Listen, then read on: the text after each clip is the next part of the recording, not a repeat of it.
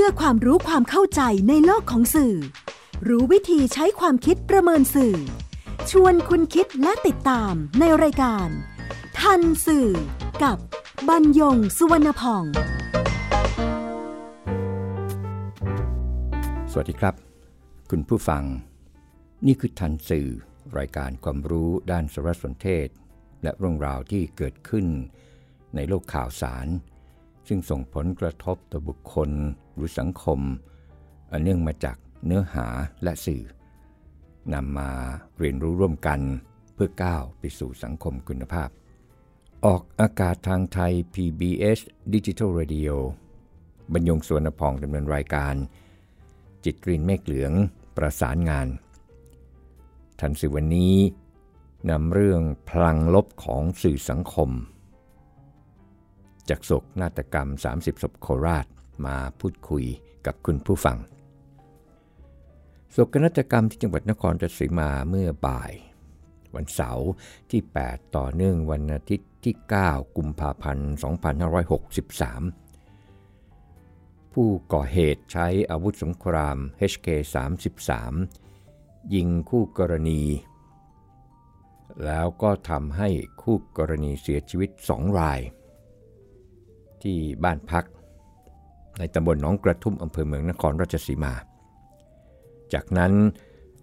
ก็ไปที่คลังกระสุนในค่ายสุรธรรมพิทักษ์ แย่งอาวุธปืนจากทหารเวรประจำการ ยิงทหารเวรเสียชีวิต แล้วนำอาวุธและกระสุนหลายร้อยนัดติดตัว พร้อมกับรถฮัมวี่ทหารขับออกด้านหลังค่ายไปทางวัดป่าศรัทธารวม แล้วกราดยิงชาวบ้านที่สัญจรไปมา ยิงตำรวจที่เข้าระงับเหตุเสียชีวิตทั้งหมดเนี่ย9รายตรงนั้น ก่อนจะขับรถเข้าไปที่ศูนย์การค้า กราดยิงประชาชนที่อยู่บริเวณใกล้เคียงก่อนเข้าไปภายในศูนย์ ยิงประชาชนในศูนย์อีกที่หลบหนีไม่ทัน เสียชีวิตและบาดเจ็บ ระหว่างก่อเหตุ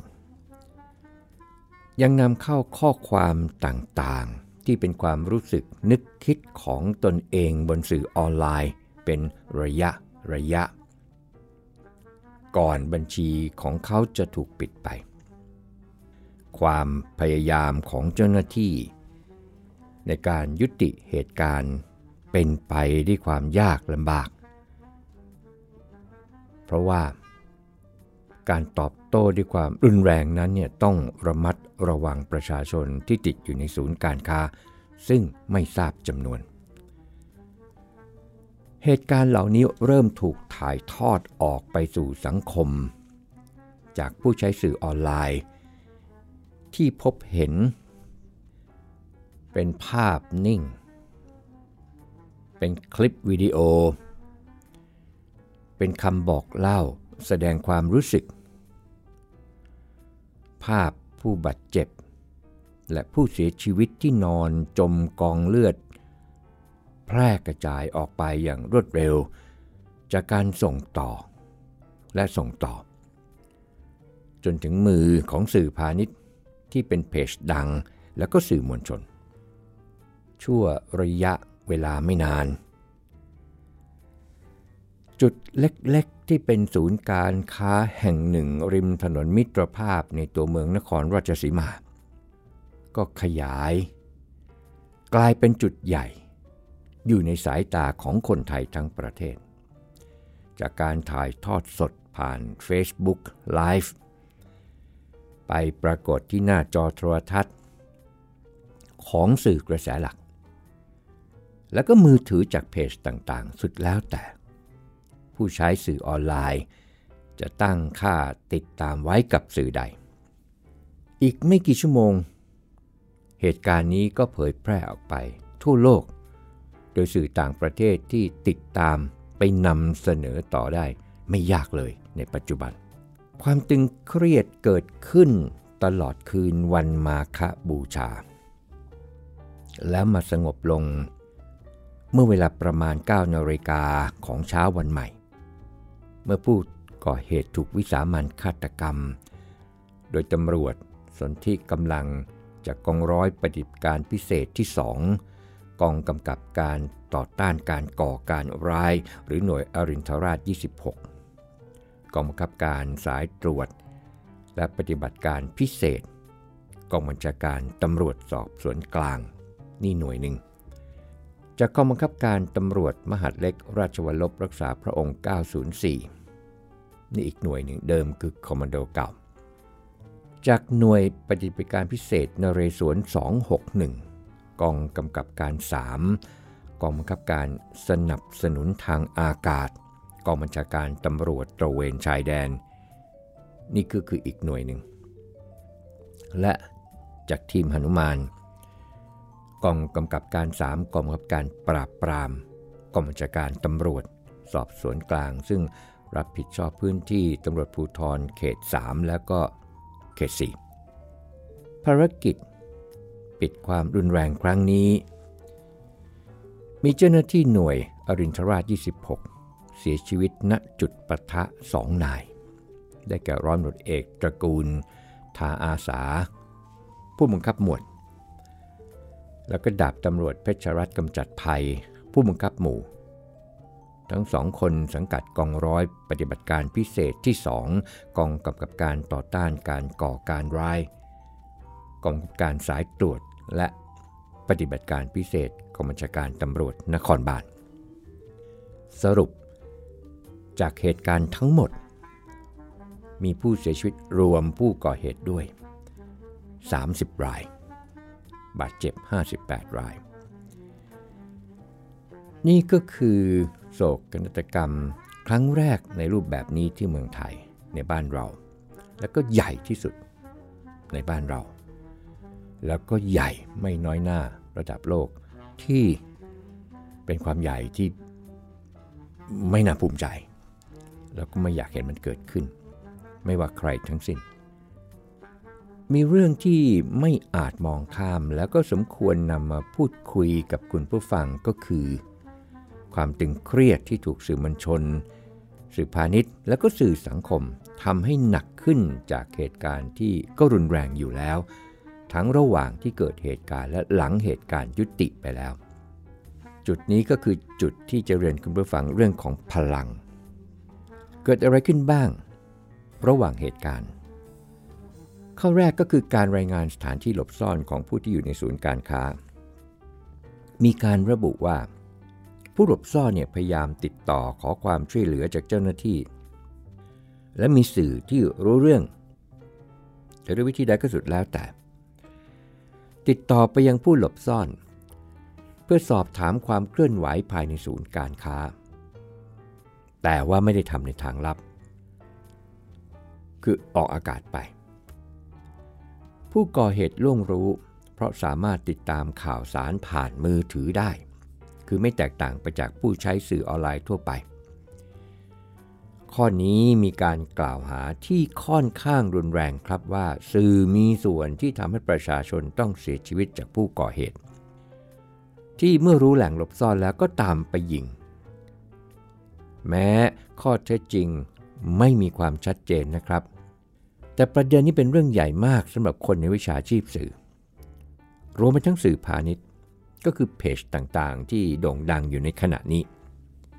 ข้อที่ 2 การรายงานความเคลื่อนไหวของเจ้าหน้าที่ ก็สืบเนื่องมาจากการรายงานความเคลื่อนไหวของเจ้าหน้าที่ผ่านรายการสด ว่ามีเจ้าหน้าที่จากหน่วยใดหน่วยงานใดมาบ้าง เช่นหน่วยรินทราช 26 ทีมหนุมานนเรศวร261 เป็นต้น ไม่เพียงเท่านั้นครับยังรายงานด้วยว่ามีพลแม่นปืนมาด้วย และตอนนี้ตรงไหนในศูนย์การค้า อันเท่ากับเป็นการเปิดเผยยุทธวิธีในการยุติความรุนแรงของเจ้าหน้าที่กับผู้ก่อเหตุ แล้วก็ทำให้ผู้ก่อเหตุหลบหนีหรือใช้ข้อมูลเหล่านี้โต้ตอบเจ้าหน้าที่ นี่เป็นการเพิ่มความเสี่ยงให้กับเจ้าหน้าที่ด้วยนะครับ นั่นคือประการที่ 2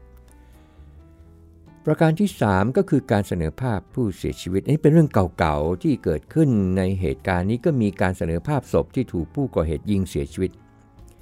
จริงๆ นั้นเริ่มจากผู้ที่ใช้สื่อออนไลน์ทั่วไปครับ ที่เขาไปเห็นเหตุการณ์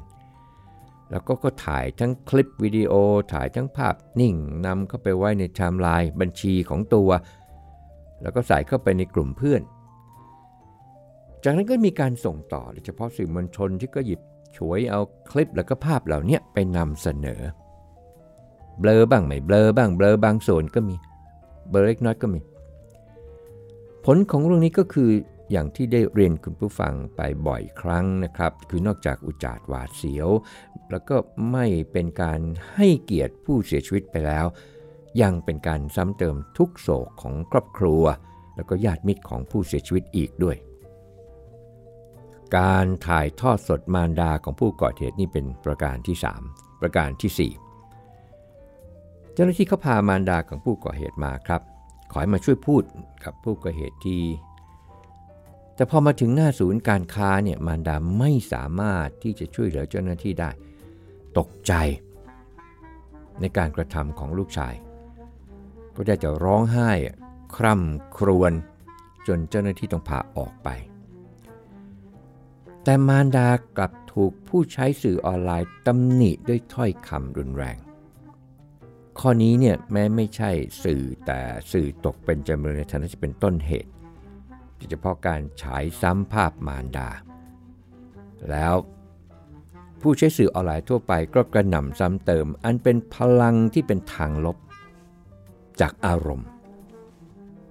ประการที่ 5 ครับ การนำแนวคิดของ breaking news มาใช้ทางสื่อโทรทัศน์ จะได้ความไม่เข้าใจ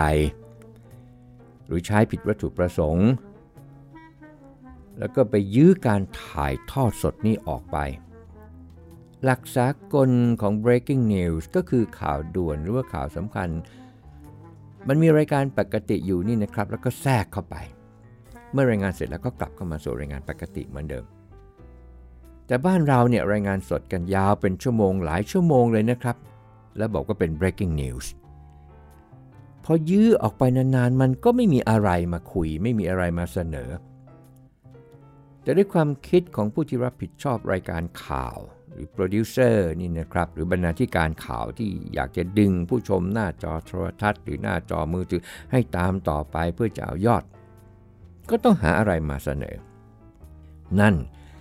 คือโอกาสของเรื่องราวที่มีสีสันแต่หาสาระไม่ได้เพราะสาธารณะไม่ได้ประโยชน์อะไรแล้ว นอกจากดราม่าที่บ้านเราเรียกทับศัพท์กัน ประการที่ 6 ครับ การนำเสนอด้วยน้ำเสียงที่ส่งผลต่ออารมณ์ของผู้คน ทั้งผู้สื่อข่าวในสนาม ทั้งผู้ดำเนินรายการข่าวที่เราเรียกกันว่า news anchor มันบีบคั้นจิตใจของผู้ชมที่ติดตามเหตุการณ์นี้ เออ มีคำถามนะครับว่าบ้านเราเนี่ยมีผู้ดำเนินรายการข่าวที่พอจะเรียกว่า news anchor ได้หรือไม่ มีครับ มีครับ เรียกได้ แต่ว่าก็เป็นเรื่องที่คงต้องทำความเข้าใจและพัฒนากันต่อไป โดยเฉพาะเรื่องของวุฒิภาวะ เรื่องของทักษะของการเป็น news anchor และก็เรื่องจริยธรรมครับ ประการที่ 7 ก็คือการแจ้งข่าว ผู้เสียชีวิตแก่ครอบครัวก่อนทางการ โอ้นี่เรื่องใหญ่มากเลยนะครับ แต่ว่าอีกสักครู่ คุณกำลังฟังรายการ ทันสื่อกับบรรยงสุวรรณพอง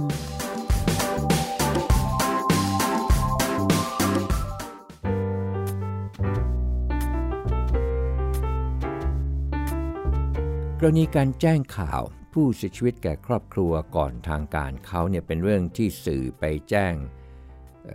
ผู้เสียชีวิตแก่ญาติแหล่งข่าวก่อนเจ้าหน้าที่อันเป็นข้อสงสัยและข้ออยากรู้ว่าสื่อทำได้หรือไม่ เรื่องนี้ก็มีผู้ใช้สื่อออนไลน์นี่นะครับก็ก็ร้องเรียนว่ามีสื่อโทรทัศน์ช่องหนึ่งโทรศัพท์ไปหาผู้ปกครองของนักเรียนที่ถูกผู้ก่อเหตุยิงเสียชีวิตเพื่อขอสัมภาษณ์ แล้วก็บอกว่ารู้ไหมว่าลูกชายน่ะตายแล้ว แล้วก็มีเสียงกรีดร้องของผู้หญิงเนี่ยแทรกเข้ามาออกอากาศไปเลย แล้วเท่าที่ดูเท่าที่พูดคุยและเท่าติดตามดูในสื่อสังคมออนไลน์นี่นะครับ หลายคนมากที่แสดงความรู้สึกว่าเสียงกรีดร้องของแม่เนี่ยเขารับไม่ได้แล้วเขาต้องหยุดเขาไม่ดูเลยเขาดูต่อไปไม่ได้ มันบีบคั้น ตรงนี้ครับ เสียงร้องนั้นบอกว่าไม่จริงไม่จริง แล้วผู้ดำเนินรายการชายก็ยังพูดต่อไปว่าเออถ้าคุณพ่อยังไม่พร้อมก็ หรือถ้าพร้อมเมื่อไรอยากจะชี้แจงก็ติดต่อเข้ามานะ ก็หมายความว่าผู้ปกครองของนักเรียนที่เสียชีวิตยังไม่ทราบข่าวนี้มาก่อน ประเด็นของเรื่องนี้ก็คือ สื่อมีสิทธิ์แจ้งข่าวนี้แก่ผู้ปกครองของ หรือว่าญาติพี่น้องเนี่ยของผู้เสียชีวิตหรือไม่ ก็ไม่มีกฎหมายไหนนะครับที่บอกว่าทำไม่ได้ แต่ว่าจริยธรรมวิชาชีพสื่อสากล ระบุว่าไม่ใช่หน้าที่ของสื่อครับ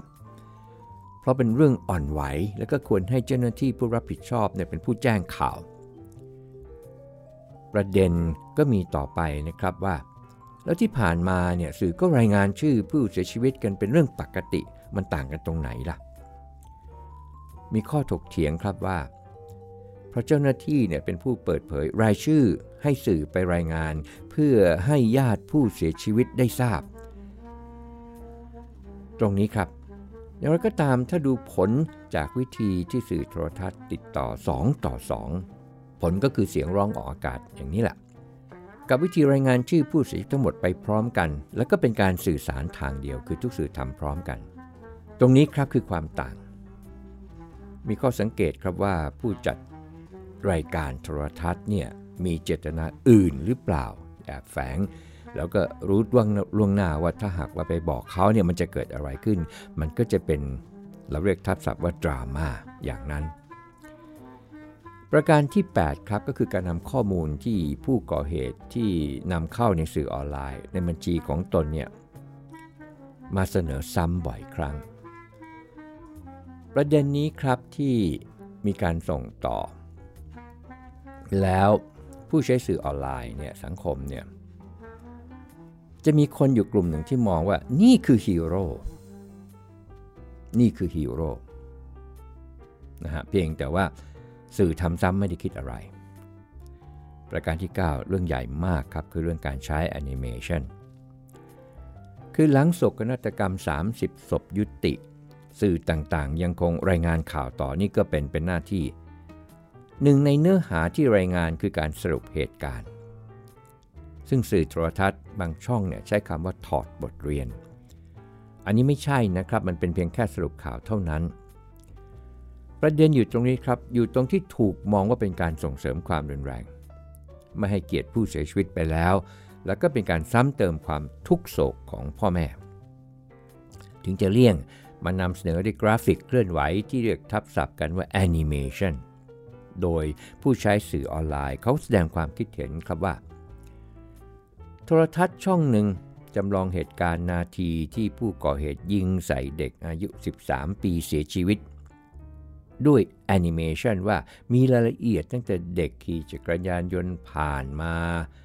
ผู้ก่อเหตุเล็งปืนยิง จากนั้นก็เดินเข้าไปจ่อยิงซ้ำจนเสียชีวิต การที่ช่องทีวีทำกราฟิกลักษณะนี้ก็เพื่อจำลองให้คนได้เห็นพฤติกรรมของคนร้าย และคงมองว่าการใช้กราฟิกจำลองเล่าเรื่อง จะช่วยลดทอนความรุนแรงในการนำเสนอ และผู้ใช้สื่อออนไลน์ รายนี้ก็ถามความเห็นผู้ใช้สื่อออนไลน์ด้วยกันว่าคิดอย่างไร คือถ้าเห็นว่าเหมาะสมก็กดรูปหัวใจมา กดสติกเกอร์หัวใจมา ถ้าเห็นว่าไม่ควรไม่เหมาะสมก็ให้กดสติกเกอร์ โกรธมาเรียนคุณผู้ฟังเพิ่มเติมเป็นข้อมูลครับว่าวัตถุประสงค์ในการสร้างภาพเคลื่อนไหวมานำเสนอแทนภาพจริงนั้นก็เพื่ออธิบายเรื่องที่ซับซ้อน แล้วก็ยากแก่การเข้าใจให้มันง่ายขึ้น หรืออธิบายเรื่องที่เป็นนามธรรมให้จับต้องได้ หรือขยายส่วนสำคัญของเรื่องที่คลุมเครือให้กระจ่างชัด รือหลีกเลี่ยง การนำเสนอภาพ อ่อนไหวที่อุจาดหวาดเสียว และมีความรุนแรง ข้อใดข้อหนึ่งหรือว่าหลายๆข้อรวมกัน ประเด็นของกรณีนี้ก็อยู่ที่วัตถุประสงค์คืออะไรทำไมจึงต้องให้รายละเอียด เป็นเรื่องที่ซับซ้อนและจำเป็นต้องอธิบายด้วยแอนิเมชันหรือไม่ สื่อความหมายในภาพรวมเป็นอย่างไร ลดทอนความรุนแรง หรือมันก็ไม่ต่างกันกับเรื่องจริง ครับที่ผ่านมาถ้าคุณผู้ฟังสังเกตก็จะเห็นว่าสถานีโทรทัศน์ บางช่องเนี่ยใช้แอนิเมชันมานำเสนออย่างพร่ำเพรื่อบางครั้งก็มีเสียงวิจารณ์ในเรื่องความรุนแรง หรืออุจาดหวาดเสียว ที่สะท้อน รสนิยมของคนทำสื่อ สีสันการรายงานเพื่อสร้างการติดตามไม่ได้หมายความว่าอะไร และอย่างไรก็ได้ มันมีขอบเขตครับ ประการต่อไปก็คือการตามสัมภาษณ์มารดาผู้ก่อเหตุคือระหว่างก่อเหตุนั้นเนี่ยครั้งหนึ่ง ที่ไปนำภาพมามามาฉายซ้ำพอเหตุการณ์ยุติเนี่ยก็ไปตามดูอยู่หน้าบ้านจน ผู้ใช้สื่อออนไลน์ที่กันเห็น แล้วก็ถ่ายภาพมาประจานตามด้วยการขุดคุยประวัติของผู้ก่อเหตุ จนทำให้เข้าใจว่าเมื่อกระทำการ เช่นนี้ก็จะมีชื่อมีภาพมีเรื่องของตนเป็นข่าวใหญ่ไปทั่วประเทศ อาจจะทั่วโลก อย่างเช่นที่เกิดในครั้งนี้จากเหตุการณ์สูญเสียชีวิต ส่งผลต่อไปถึงพฤติกรรมการเรียนแบบจาก ผู้ขาดวุฒิภาวะ มันก็เกิดขึ้นแล้วนะครับ นี่ก็คือผล แล้วมันก็เป็นพลังทางลบ เอาละจะบอกว่าคึกขนอง จะบอกว่าเมาจะบอกอะไรก็แล้วแต่ แต่มันเกิดขึ้น แล้วก็ต้องสามราย ที่ตำรวจเนี่ยเข้าไปเชิญตัวมา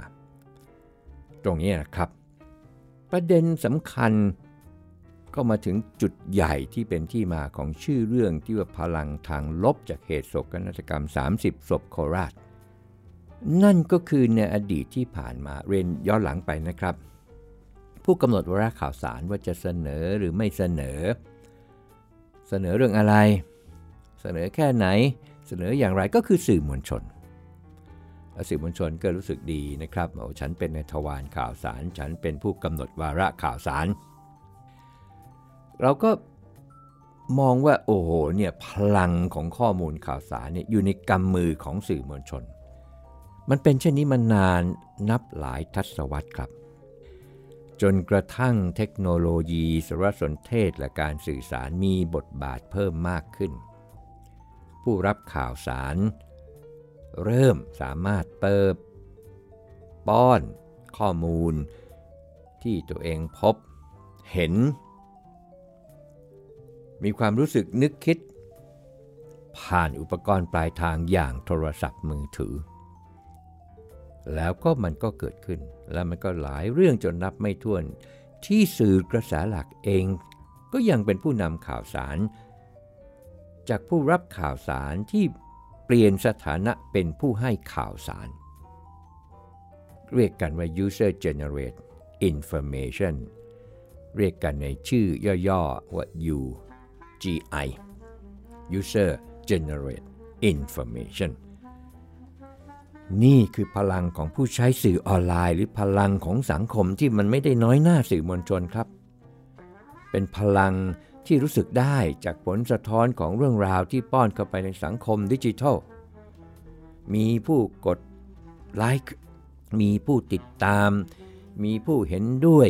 มีผู้แสดงความคิดเห็นสนับสนุนต่างๆ ทั้งหลาย ยิ่งมีจำนวนมากเท่าใด ก็ยิ่งมีความรู้สึกว่าตนเองมีพลัง มันก็มีทั้งด้านบวกแล้วก็ด้านลบ เหตุโศกนาฏกรรม 30 ศพที่จังหวัดนครราชสีมาในครั้งนี้สะท้อนหลายอย่างเหลือเกินครับ มาบวกเข้ากับข้อบกพร่องต่อความรับผิดชอบของสื่อกระแสหลักเข้าไปด้วย นั่นจึงเท่ากับเป็นการทรงพลังทางลบให้แรงขึ้น อารมณ์เนี่ยทำให้มอง มอง มองหลาย ๆ อย่างด้วยอารมณ์ แล้วเป็นการมองที่เหมือนกับอะไรที่มันไม่ดูแบบมันไม่ดีไปหมด ว่าญาติพี่น้องบิดามารดาของผู้ก่อเหตุเลี้ยงลูกมาอย่างไรนักมนตรีไปก็บอกว่าไปทำท่าทางอะไรนักมนตรีก็คิดอย่างแต่ว่าผู้รับสารเนี่ยเขาเขามองอีกอย่าง ไปถึงเรื่องกองทัพบบก ไปแปลความไปตีคำไปอะไรหลายอย่างมาก แล้วก็จะมีผู้ใช้สื่อออนไลน์ด้วยกัน กลุ่มหนึ่งก็เข้ามาเฮเฮเข้ามา ต่างๆเหล่านี้ครับคือพลัง เพียงแต่พลังอันเนี้ยถ้าเรานี่นะครับหลีกเลี่ยงที่จะหาสารสนเทศมารองรับ เราจะติดอยู่กับอารมณ์ครับ แล้วจะอยู่ติดกับกับอารมณ์นี้อย่างนี้ไปเรื่อยๆ พลังทางลบนี่นะครับ วันหนึ่ง มันก็จะกลับมาเป็นอันตรายต่อตัวเราครับ พบกันใหม่ในทันสื่อ ไทย PBS Digital Radio บรรยงสวนผ่อง สวัสดีครับ